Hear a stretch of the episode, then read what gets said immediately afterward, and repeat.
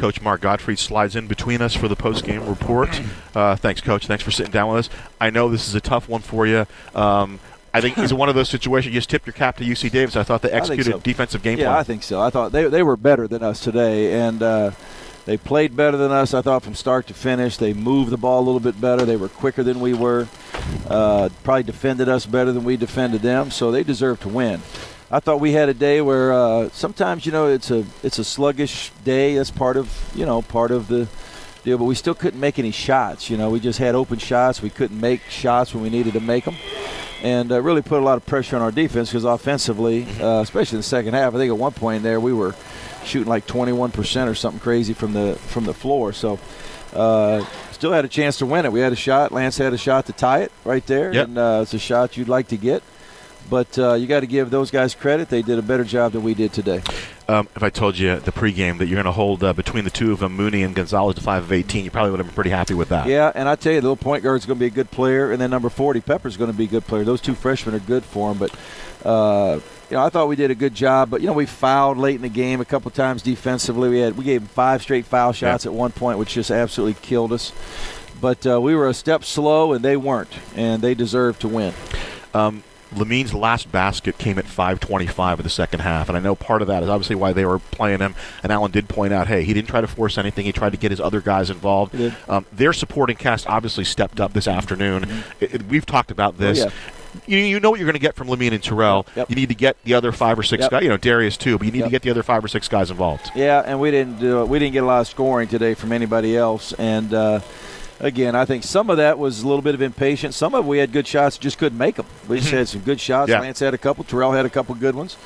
Uh, just couldn't make them. But uh, you know, defensively, I thought late in the game, about the last two minutes, we had another gear we got into, and we got to figure out how to be in that gear the whole game. And uh, we we waited, you know. 38 minutes, we had our cool jacket on, and then for about two, we, we, we decided to take it off and play, and and the end result is you got you got beat. So uh, that's a lesson for this team, team to learn. We even have talked about it. You know, we went to Cal Poly and and didn't have a lot of energy and zip, and we didn't have a lot today, and uh, that's frustrating for me as a coach. We got to get that thing fixed. We've talked about all year about the defense on the dribble penetration. Were you happy with how the guards defended today? Not bad, not Yeah. bad. I thought we, we ran into some screens a little too much. You know, a lot of times we call it laying on a screen, just kind of fall in and lay on one. You got to fight your way over screens, and and uh, we didn't do a very good job of that today at all. So uh, we'll get regrouped and uh, get ready to go back on the road uh, next week.